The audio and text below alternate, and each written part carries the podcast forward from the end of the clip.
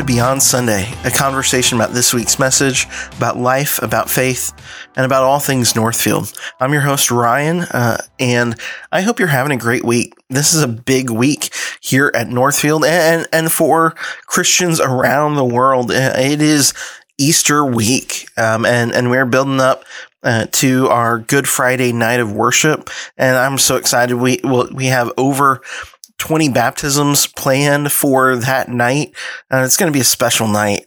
Uh, and then our Easter services on Saturday and Sunday, um, just celebrating the death, burial, and resurrection uh, of Jesus and, and everything that means to us. How through his death, burial, and resurrection, death is defeated. The grave has no sting anymore. We have hope for the future. Uh, and we know that uh, if he was raised from the dead, then if we are in him, we have hope of resurrection as well. Um, so Easter week, big week. Really excited about that. It was great seeing so many of you out for our Easter egg hunt on Sunday afternoon.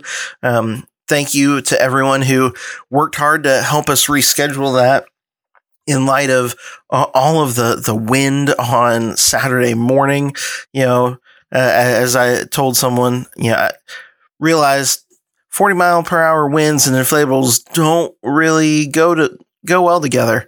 Uh, we we would have seen uh, um, some some inflatables floating away, I think, on Saturday morning. So, but Sunday afternoon was a great day for it.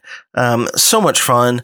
Thank you to everyone who came out and made that a part uh, of your Easter festivities.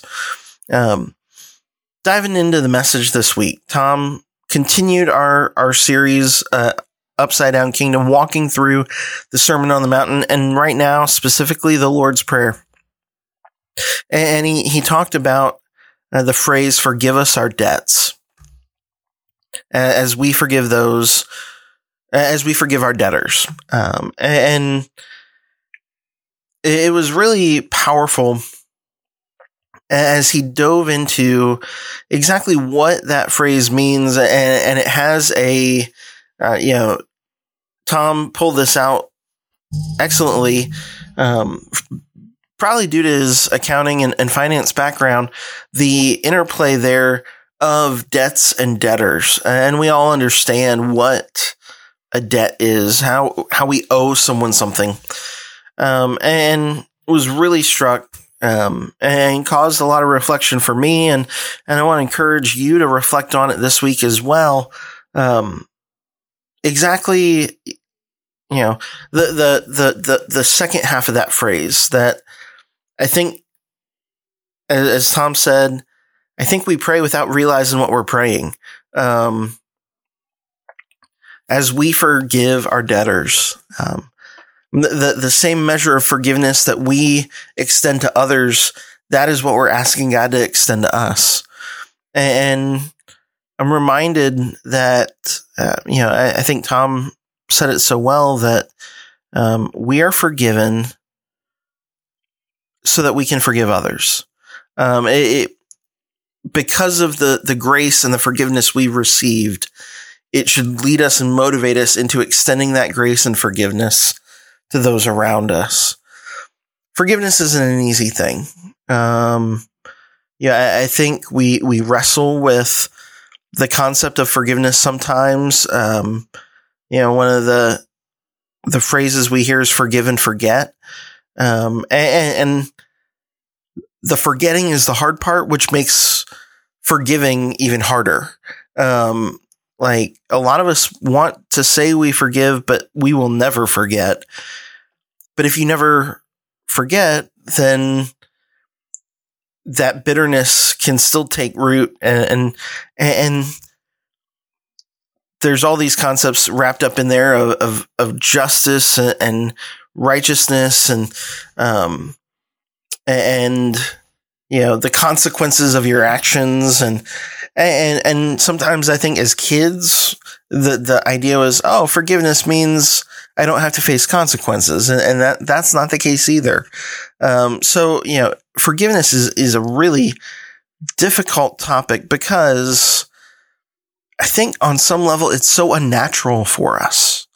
Um, you know, I, I want to, my, my natural inclination is to keep a list of wrongs and to hold you to that list. Um, but for all you married couples out there, how well does that work? Hey, wife, um, you know, you, you didn't do this, you didn't do that. And, and, I'm still holding on to the time that, um, you made me sit through, um, this really boring opera 10 years ago. Uh, yeah, I, I, don't know what it is. That doesn't go well. Um, holding on to things hurts you more than it hurts the other person. Um, because as, I've found, and um, one of the things uh, read recently in uh, Orthodoxy by G.K. Chesterton, he said, How freeing, how liberating would it be to realize that that other people don't think as much of you as you think they do. Um, and, and, not saying in a, um, in, in a thinking less of you in terms of stature and respect, but thinking less of you in terms of time. Um, I probably spend more time thinking about what you think of me than you actually spend thinking about me. Um, and, and so, you know, I think forgiveness plays right into that. That um, we probably spend more time thinking about our relationships and interactions with others and what they might think of us and, how our relationship might be frayed because of this one insult or uh, interaction we had. We probably spend a whole lot more time thinking about that than they do.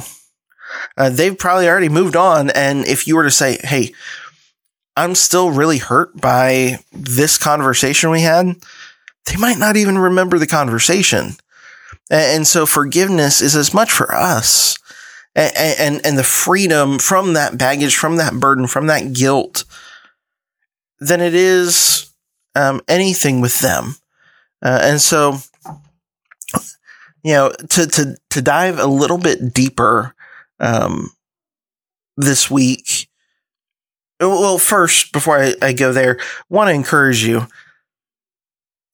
spend some time this week thinking about, okay, who do I need to forgive? And who do I need to ask forgiveness from? Um, my guess is you probably already have someone in mind. Um, it could be a spouse, it could be a family member, it could be a coworker, it could be a friend, it could be a parent. Um, we all have areas in our lives where we might be holding on to a seed of bitterness that we just need to let go and, and, and extend forgiveness because ultimately that's not a burden. That's not a, a that's not something we're meant to hold on to. And, and in the Lord's Prayer, we're asking God to forgive us to the same way we forgive others. And that's a challenge. Um, that's a big ask, but I think that is the healthy way forward because God has forgiven so much for us. How can we then be stingy with our own forgiveness and hold things against others when God didn't hold our sins against us? To dive deeper into this topic, I uh, want to encourage you. Uh, our book recommendation this week is a new book. Is a new book by Tim Keller uh, called Forgive.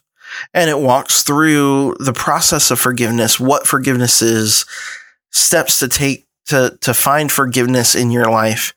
Um, I, I, love Tim Keller. Uh, anything he writes, um, uh, you know, I'm pre-ordering on Amazon because he, he just has a way of connecting at, at a deep level. Um, but it completely accessible and not so heady and academic that you get lost. Um, I love Tim Keller. Want to encourage you to check out Forgive by Tim Keller. Uh, if you want to dive deeper into this topic this week of forgiveness. Hey, like I said, it's Easter week, so uh, our listening recommendation is uh, a, a, Spotify playlist called Easter Worship. A lot of familiar worship songs on there, a lot of new worship songs on there as well.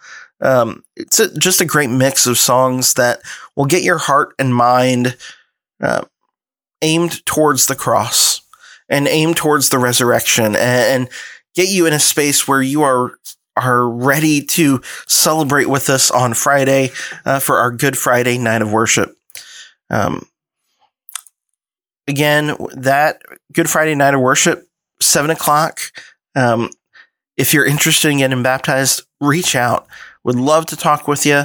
The water is is is going to be there, so um, you know we, we got spots. We, we always have spots. Um, we're, we're ready. Would love to talk with you about that. Uh, then Easter services, we have one Saturday night at seven, and then our regular service time Sunday morning at eight, nine thirty, and eleven. Um, it's it's going to be a blast celebrating the resurrection of Jesus.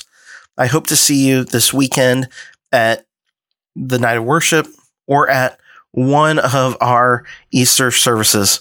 Hey, happy Easter and um, have a great week.